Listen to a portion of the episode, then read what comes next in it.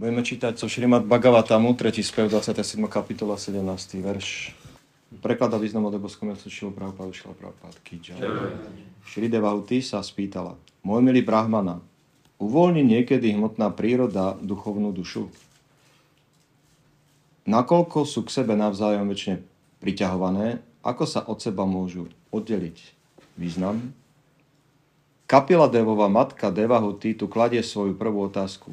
Aj keď, chápe, aj keď chápeme, že duša a hmota sa od seba líšia, ich skutočné odlučenie nie je možné, či už z hľadiska filozofickej špekulácie alebo správneho pochopenia.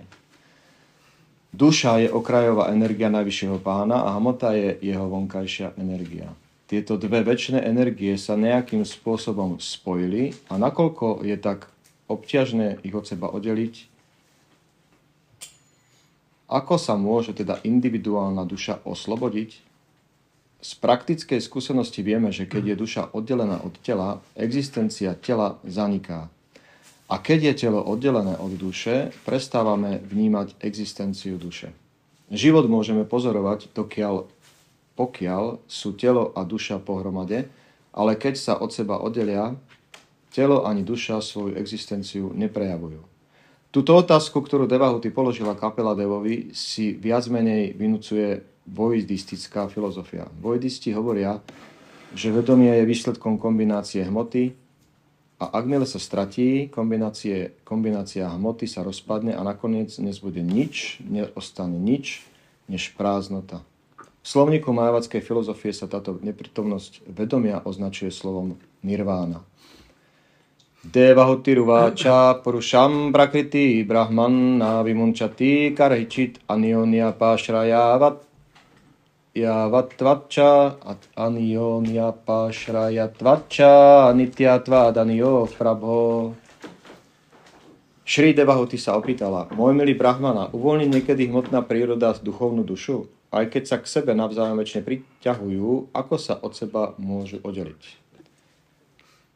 Nama Om Vishnu Padaya Krishna Pristava Tadaya Shri Mate Bhaktivarbo Maharaja Nama Om Vishnu Padaya Krishna Pristava Tadaya Shri Mate Bhaktivarbo Maharaja.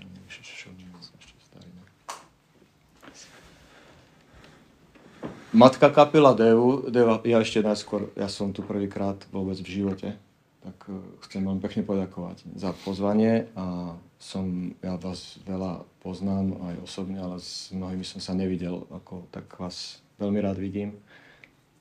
A som veľmi rád, že ako človek, ktorý, bežný človek, nachádza útočisko v takom starom, múdrom strome v jeho tieni, tak aj ja môžem nájsť útočisko medzi staršími oddanými, ktorí sú v tejto miestnosti a verím tomu, že mi budú oporou, pretože som ešte neprednášal medzi nimi, možno, že prvýkrát je to, takže... Toľko k tomu, na úvod, poďme sa pustiť do nektáru Šrimad Bhagavatamu. Devahuti, vieme všetci, je matkou Kapila Devu a ona speje k dokonalosti pomaličky. Ale isto, svojimi otázkami ako radar osvecuje veľmi presné a trefné body seberealizácie, ktoré vlastne kladie v prospech nás, živých bytostí. A tu sa konkrétne pojednáva vlastne o tom, že telo a duša, Šilobrahupád to veľmi pekne tuto poňal, tú myšlienku, je tak spojené, ako keď zmiešame napríklad olej s vodou, tak vidíme tie škvrny tam toho oleja, ale jeden by povedal, že vlastne to jedna, že to je jedna zmes, ale v skutočnosti sa jedná o dve substancie, ktoré sa veľmi ťažko môžu spojiť. Nie som vedec, neviem, ako je to s tými molekulami, ale myslím si, že oni sa asi možno nespoja úplne tieto častice, tieto dve substancie. Ale čo viem, tak viem to na základe písiem, ak Šilobrahupád vysvetlil v Bhagavad-gíte, že tak ako slnko a nebo vďaka svojej subtilnej povahe prichádzajú, tu, ktoré vlastne nemajú takúto povahu, tak s vecami, s ktorými prichádzajú do styku, oni sa nemiesia, pretože majú tak subtilnú povahu. A osoba, ktorá pochopí túto vec týmto spôsobom, dokáže chápať aj rozdielnosť tiel a ich totožnosť. Čo je vlastne poznanie, my to poznáme pod názvom Atchintyabheda-vada-tatva. A vieme, že keď sa takýmto spôsobom budeme dokázať budeme schopní dokázať dívať na živý alebo na bytosti v tomto hmotnom svete, my, my budeme podľa šastier, sa tomu hovorí, budeme vedieť schopní pochopiť Brahman. Povaha Brahmanu je, že je večný, mimo dualit, mimo troch kvalit hmotnej prírody a je plný poznania a je plný šťastia. To je poznanie o Brahmane, ktorý máme v spise.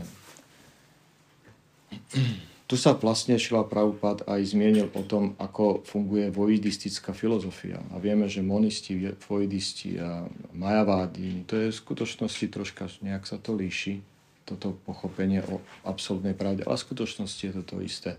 Dospieť k oslobodeniu, nejakému vytrženiu, nazýva sa to túto slovom nirvána v tomto význame. Ale pojednáva sa v skutočnosti o tom, ako sa dostať do bodu oslobodenia a byť nejakým spôsobom buď spokojný, alebo splynúť s nejakou spokojnosťou, s prázdnotou, s nejakým takým uvedomením sa, že sme už šťastní a nič nás nebolí. Odany idú ešte ďalej. Odany idú za oslobodenie. Ja, ja si myslím, že každý tu máme skúsenosť, práve určite, keď rozdáva knihy, ako šastradanu, ešte stále to funguje. Funguje.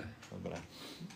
U nás to funguje pomene, ale ja to dr- nejak to tiež bude určite fungovať ešte. uh, my máme skúsenosť v tomto svete, že keď nás niečo bolí a prichádza utrpenie zvonku od ľudí, od uh, adiatmika, adidajvika, adibaltika, od rôznych niživých bytostí a tak ďalej, tak uh, nechceme, aby to dlho trvalo. Chceme proste dospieť k oslobodeniu. Chceme, aby to prestalo. A to je aj v danej službe. Niekto, niekto hádame sa s niekým. Možno je to aj pre dobrú vec. Je to pre potešenie Šrilu Prabhupádu. Ale bohužiaľ tá podmienenosť v nás spôsobí, že tá hádka niekedy trvá. A tie emócie spôsobia, že tá emočná záťaž bude trvať možno, že ešte pár dní potom. A my chceme dospieť k oslobodeniu. A to, čo je vlastne uodaného takým pokladom toho, toho poznania je, že za tým oslobodením existuje niečo, čo je oveľa príťažlivejšie, trvácnejšie a má to väčší vplyv na nás ako nejaká emócia zbavenia sa nejakého pocitu ťažoby. Pretože to, čo to vlastne je, to je náklonnosť k, k najvyššiemu, najvyššej podstate milovania niekoho, kto je, kto je obklopený tou najvyššou, najvyššou láskou, najvyššou emóciou. A my, keď na toto zameriame uh, naše city a našu povahu osobnosti, tak my nebudeme už nejakým spôsobom bážiť po tom oslobodení.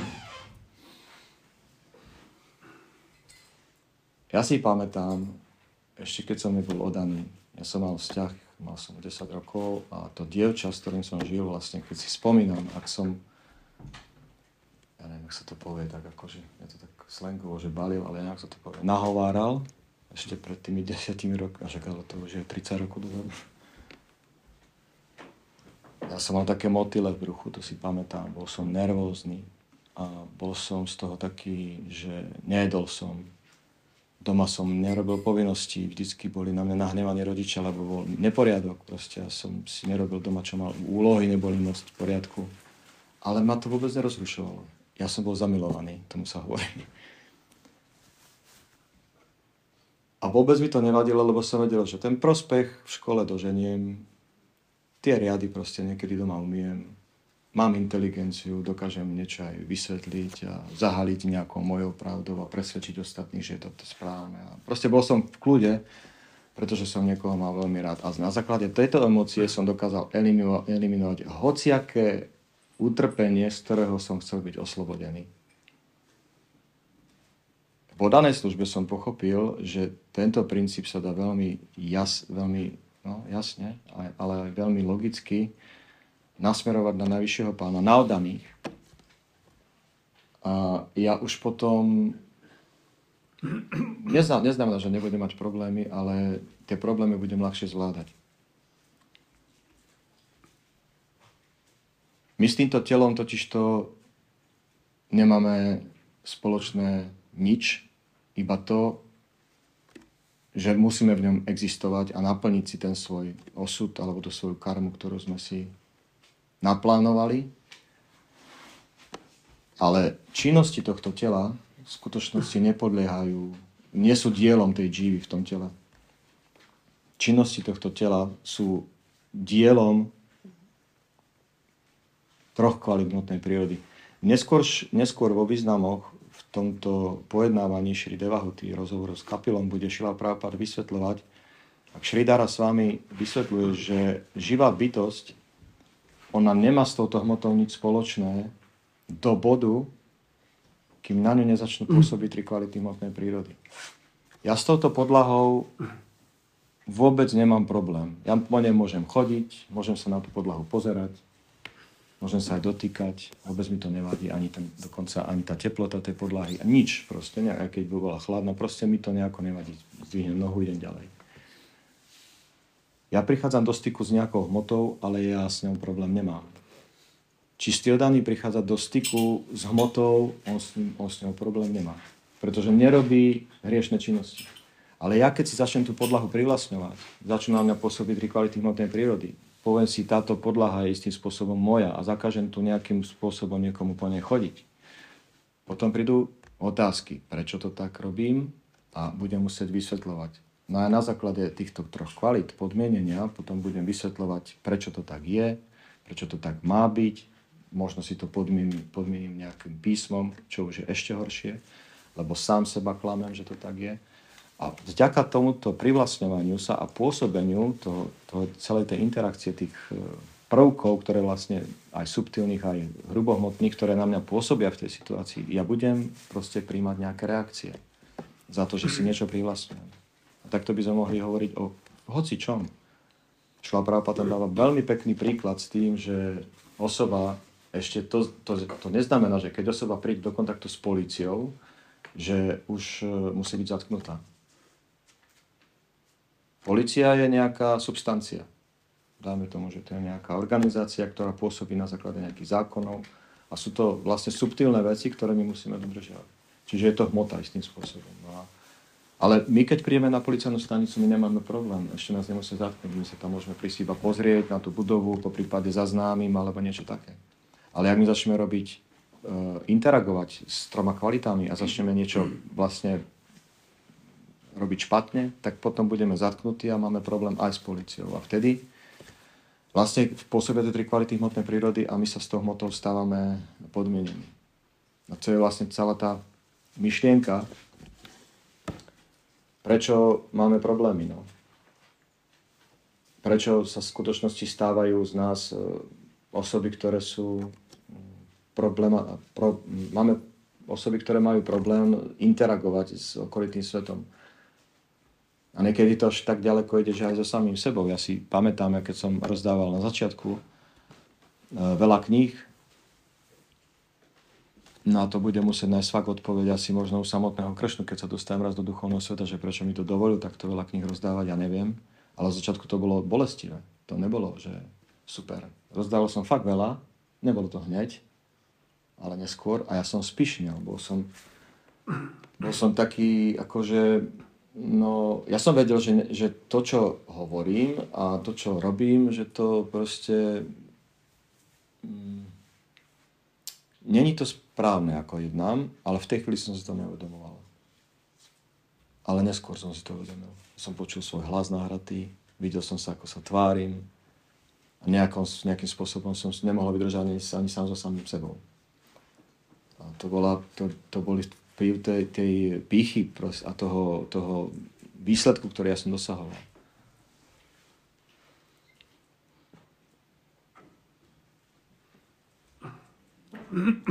Že takto pôsobia vlastne kvality, tri, tri kvality prírody na nás a my sa stávame podmenení týmito vecami. Ale ak som hovoril, tú vec, keď my pochopíme, že my s týmto telom nemáme nič spoločné, tak potom analyticky môžeme dospieť k veľmi pekným pochopeniam, že my nemusíme nejak brať, alebo respektíve brať, smútiť a zbytočne sa až radovať, keď sa niečo deje špatné, alebo sa nám niečo deje veľmi extatické, pretože to sa fakt týka, týka toho tela. Telo je podľa písiem produktom hmoty pod dohľadom na duše. Tak toto je popísané v šástre. A takisto šastra uvádza, Bhagavad-gíta, ona hovorí, že tým pádom je nemožné, aby činnosti, ktoré, vykoná, ktoré sú vykonané v tomto tele, tele, boli dielom tej džívy, pretože sú výtvorom hmoty. To telo je, teda to telo je výtvorom hmoty. Teda tie činnosti, ktoré sú vykonané to telo, automaticky patria tomu telu. A tým trom kvalitám hmotnej prírody. Pekný verš o tom hovorí, prakrite, griya manani kunai karmani sarvašaha ahankára vimudhatma kartahamiti maniate. Duša si myslí, že koná, ale v skutočnosti konajú tie tri kvality prírody. Takže to je ten omyl, ku ktorému ona dochádza. A títo vojdisti, alebo ateisti, ateisti tak moc neskôr, tí majavadini a vojdisti, oni, oni majú pochopenie, že je tu niečo vyššie, nie je tu niečo, čo ako je nad nami, ale oni sa s tým stotožňujú a oni sú tým vyšším, tak otázka na nich je potom, ako sa chcú vyslobodiť z tej hmoty. Jediný, kto ich môže vyslobodiť, sú oni sami. A oni sú o tom presvedčení, že to tak je. Čiže sú podmienení a nemôžu sa z tejto hmoty nikdy vyslobodiť podľa šastry. A to je ich prekliatie, lebo tomu veria. No a jak som hovoril, my netužíme po tom oslobodení. Čistý odaný netuží po oslobodení, on chce ísť proste za tento bod oslobodenia a snaží sa vyvinúť tie, pocit, tie, pocit, pocity, ale tie vlastnosti, pomocou ktorých dokáže teda nasmerovať emóciu, láskyplný vzťah, milujúce vzťahy, priateľstva, manželstva na tú duchovnú sféru, pomocou ktorých bude eliminovať hmotné utrpenie. Je, toto, je, toto je jediná šanca, pomocou ktorej my nebudeme hmotne súžení. Keď, tak Keď my nasmerujeme tieto emócie na najvyššiu. Jak som uvedol s tým príkladom, na najvyššiu osobnosť božstva, s tým príkladom mojím. Ja som to tak pociťoval vtedy a toto určite prebieha aj na vyšších úrovniach. Matka dokonca je, položiť, je schopná položiť život za svoje dieťa. To je taká vlastnosť prirodzená matky. Hovoríme o, o, o matkách, ktoré majú prirodzený materský pud, lebo vidíme v tomto svete trápenia a svete nesvárov a, a hroznom mieste, že tie ženy niekedy dokážu sa dopúšťať aj veci, ktoré sú nezlučiteľné s pochopením oddaných. Že tie deti istým spôsobom zanebávajú, hrozným spôsobom. Oddané, oddaný takýmto spôsobom nikdy nebude jednať. Kvôli tomu, že vyvinuje, vyví, vyvíja v sebe nielen hmotne, hmotnú náklonnosť k tým hmotným potrebám toho dieťaťa, ale aj tú duchovnú priputanosť. Takže sa to zvyšuje. No a tá obeta sa stáva potom veľmi silná. Podľa Čaitanja-čaritámrity my môžeme obetovať štyri druhy, štyri prvky nášho vlastníctva, ktoré máme. A mali by sme ich obetovať podľa Čaitanja-čaritámrity pre prospech ľudstva. To sú slova, inteligencia, peniaze a nakoniec náš život. Na Sankirtáne veľakrát som to videl priamo v prenose. To je tak, keď prídete za tými ľuďmi, tak keď chcete, aby oni obetovali niečo, tak chcete to minimum. Aby stratili aspoň s vami kúsok reči, kúsok toho slova, váča, slovo. Tak oni, oni majú problém. Proste povedia, nemám čas. To je ich prekliatie, no. Že nemajú čas. Pritom ho majú, ale oni sa to nejako, nejak si to vsugerovali, oklamali sa, že nebudú sa, nebudú sa baviť proste v ten okamih s nikým, len so sami sebou a s tými myšlienkami, ktoré momentálne majú na prácu alebo na rodinu, tak nemajú čas na nič iné. Tak ani slovo nemôžu obetovať v tej chvíli. No keď už niekým stratíte slovo, tak idete ďalej. Chcete, aby obetoval svoju inteligenciu, tak sa s ním začnete baviť o Krišnovi. A už vidíte, že už je to zase na hranici a už sa zase ideme rozlúčiť. Už nemajú čas. Už ani tú inteligenciu nechcú obetovať. A čo je zaujímavé, tak tie peniaze sú nad inteligenciou. Tú inteligenciu ešte sú schopní obetovať. Tie slova ešte sú schopní obetovať. Ale požiadajte ich o peniaze. To už obetovať je veľmi, veľmi ošemetná záležitosť. No keby sme mali povedať, že tak poďte s nami do chrámu, obetujte život, tak to už sme úplne skončili v tej chvíli. Čiže váž, ja si vážim od, od toho momentu, keď to tak analyticky otočím, že to slovo bolo prvé, ja si odtedy vážim, aj keď s niekým stratím slovo, pretože ten človek obetoval so mnou slovo, on urobil pokrok. On si nezoberie knihu, on neobetuje nejakú inteligenciu, to božne peniaze. ale stratil so Šilom Prabhupádom a s Kršnom prostredníctvom poštára, ktorý sa volá Íšvara Čandra dás, pár slov a ja som šťastný. Pretože on urobil pokrok. A mne to stačí. A ja môžem zaspať v ten deň, že aj keď som nerozdal ani jednu knihu, tak aspoň niekto obetoval zo svojho života nejaké slovo. A Čaitanja-čaritámrity sa to hovorí, že keď niekto obetuje aspoň niečo z tohto, tak bude priputaný k láske k Bohu. Či to bude za rok, za ži- ďalší život, to je otázka, ale ten pokrok začal. To už čo povedať potom, keď si taký človek zoberie knihu a ešte za ňu zaplatí. Ja myslím, že tam, to je ale moja, moja domnienka, iba ja myslím, že tam je ľudské zrodenie zaručené. To je ale moja domnienka. Možno mi to niekto potvrdí neskôr.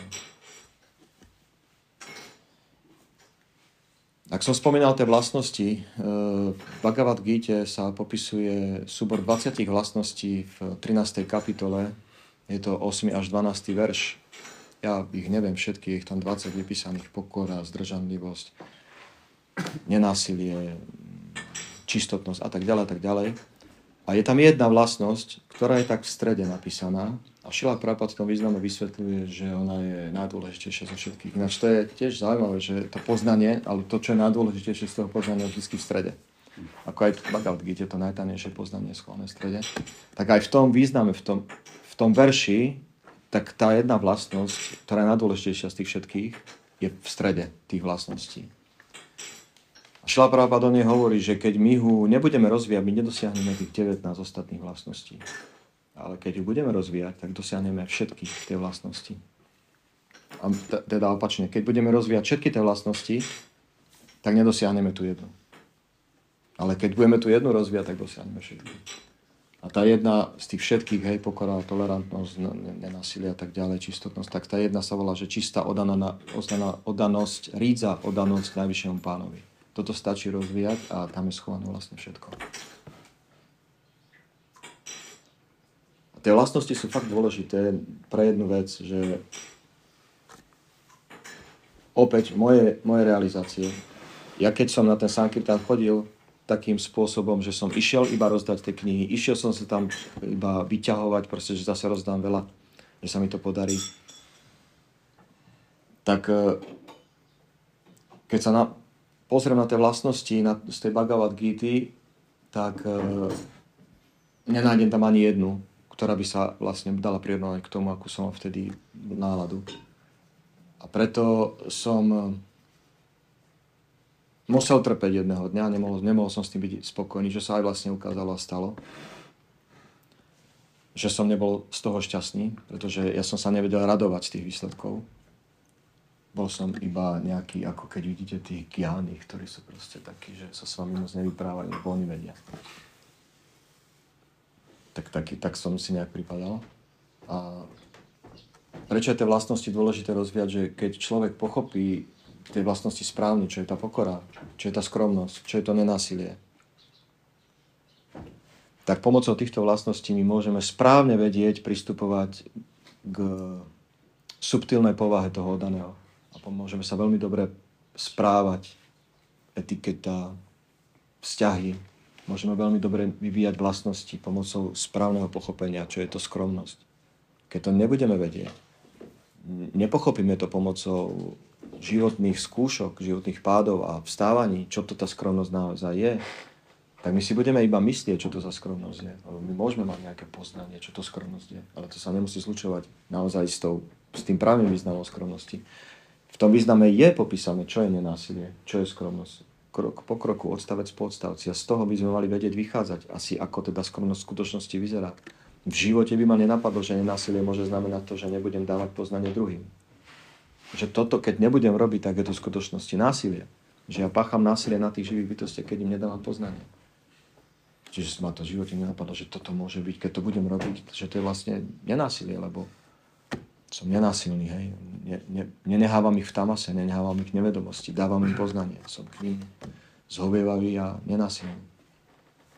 Čiže zrazu som sa dozvedel o nenásilí niečo nové. A tak by som mohol ísť aj o pokore ďalej a ďalej, o skromnosti. Správnym spôsobom, keď vieme niekoho mať rád, prežívame vnútorné motýle v bruchu, ak ja ale to boli hmotné veci, ale, ale funguje to.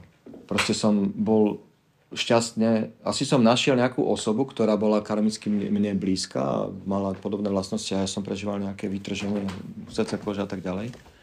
A čo potom povedať o, o duchovných extázach? To, to ako vyzerá. Ja si pamätám, keď som videl môjho duchovného učiteľa prvýkrát v živote. Dovtedy som myslel, že budem uctievať jeho svetosť Kanaba-kanana Maharaja. Som bol takto rozhodnutý a zbadal som môjho duchovného učiteľa, jeho svetosť Bhaktivarbo Maharaja. No, ja som asi prežil nejakú extázu. Ja som sa musel posadiť, ja som mal proste chlpy mi stáli, ja, aj, aj, aj šikami asi stála vtedy, ja neviem. Hare Krishna. Ja. Vítaj, Goran, taký človek.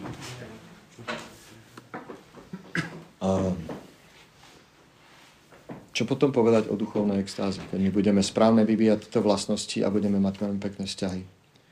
Potom budeme veľmi silní v tom, ako budeme eliminovať hmotné problémy. Preto sa Devahuti dotazuje Kapila Devu na tieto veci, aby my sme toto všetko pochopili. A nielen tento dialog je vlastne tomu príkladom, ale napríklad, keď spomeniem Náradu Muniho, to je, to je expert nad expertov, ako dokáže, jak, jak taký, taký sonar, radar, vyhľadať v konkrétnej situácii, čo je dôležité a potom nasvietiť na to ak laser a zameriavať sa na to otázkami. A to je pre nás prospech všetko. Ešte predtým, ako bola spísaná vlastne, spísaný Bhagavatam, možno bude vedieť Prabhu, alebo Gadadhar Prabhu, alebo tým, alebo dáva, že či to bolo predtým, alebo potom, ja neviem, keď sa stretol s Vyasadevom, či to bolo potom, alebo predtým, keď to spísali, išiel za Brahmom. A on sa opýtal, ako ja budem schopný, ako ja budem veľmi pekne vedieť v Kaliuge urobiť duchovný pokrok a nebyť priputaný k tejto Kaliuge. A Brahma, on bol tak potešený tou otázkou, pretože opäť zasvietil na jeden bod, ktorý je veľmi dôležitý a začal hovoriť strašne veľa. A z tohto rozprávania vznikla Kali-santarana Upanišada. Jedna z veľmi dôležitých Upanišad, ktorú vlastne daní poznajú, prostredníctvom jeho svetosti Šilobrahupádu Maharaja, ktorý o tom dával aj seminár. No a Kali znamená tento vek, Santa, to sú vlastne sveté bytosti daní a Antara znamená ten, kto prepláva. Čiže táto Kali-santarana Upanišada znamená vlastne, je to v podstate poznanie o tom, ako svetci, tí, ktorí sú svätí v tomto veku Kali, budú schopní prekonať tento oceán. A v tomto diele sa popisuje, aj Šila Prabhupád sa na to odvoláva vo svojich významoch, že sem vlastne prichádza do tohto veku Kali Hare Krishna mantra a ona prichádza vlastne z tejto Kali-santarana Upanišady, kde sa o nej popisuje, že táto námajagia, táto, toto spievanie svätého mena v, tej, v, tomto dobe, v tejto dobe temna veku Kali bude jediným spôsobom, pomocou ktorým budeme schopní prekonať túto, túto, tento vek. A tam je tá mantra napísaná opačne. Hare Rama, Hare Rama, Rama Rama, Hare Hare, potom Hare Krishna. A pýtali sa nejaký, nejaký ako, aj Čaitanja Maháprabhu, ale ešte aj po tej dobe sa pýtali nejaký inteligentnú otázku, že prečo to tak my spievame naopak, keď v skutočnosti tam je to inak. No a na to bola jediná, jediná odpoveď, Šilobrahupád Maharaja hovoril, že keď máte raz výsledok päť, ktorý dosiahnete aj spôsobom tri plus dva, ale aj štyri plus jeden, tak aký je v tom rozdiel? Na toto existuje jediná takáto odpoveď. A keď sa na to pýtali Čaitanja Maháprabhu a Majavadini, jak je možné, že ty kážeš proste túto mantru ostatným živým bytostiam, keď to je proste iba pre sveté osoby a pre kvalifikované osoby. A on im povedal, ja spievam tú mantru opačne. To nie je tá mantra. Oni na to hneď zabudli. Dobre, tak s tým súhlasili.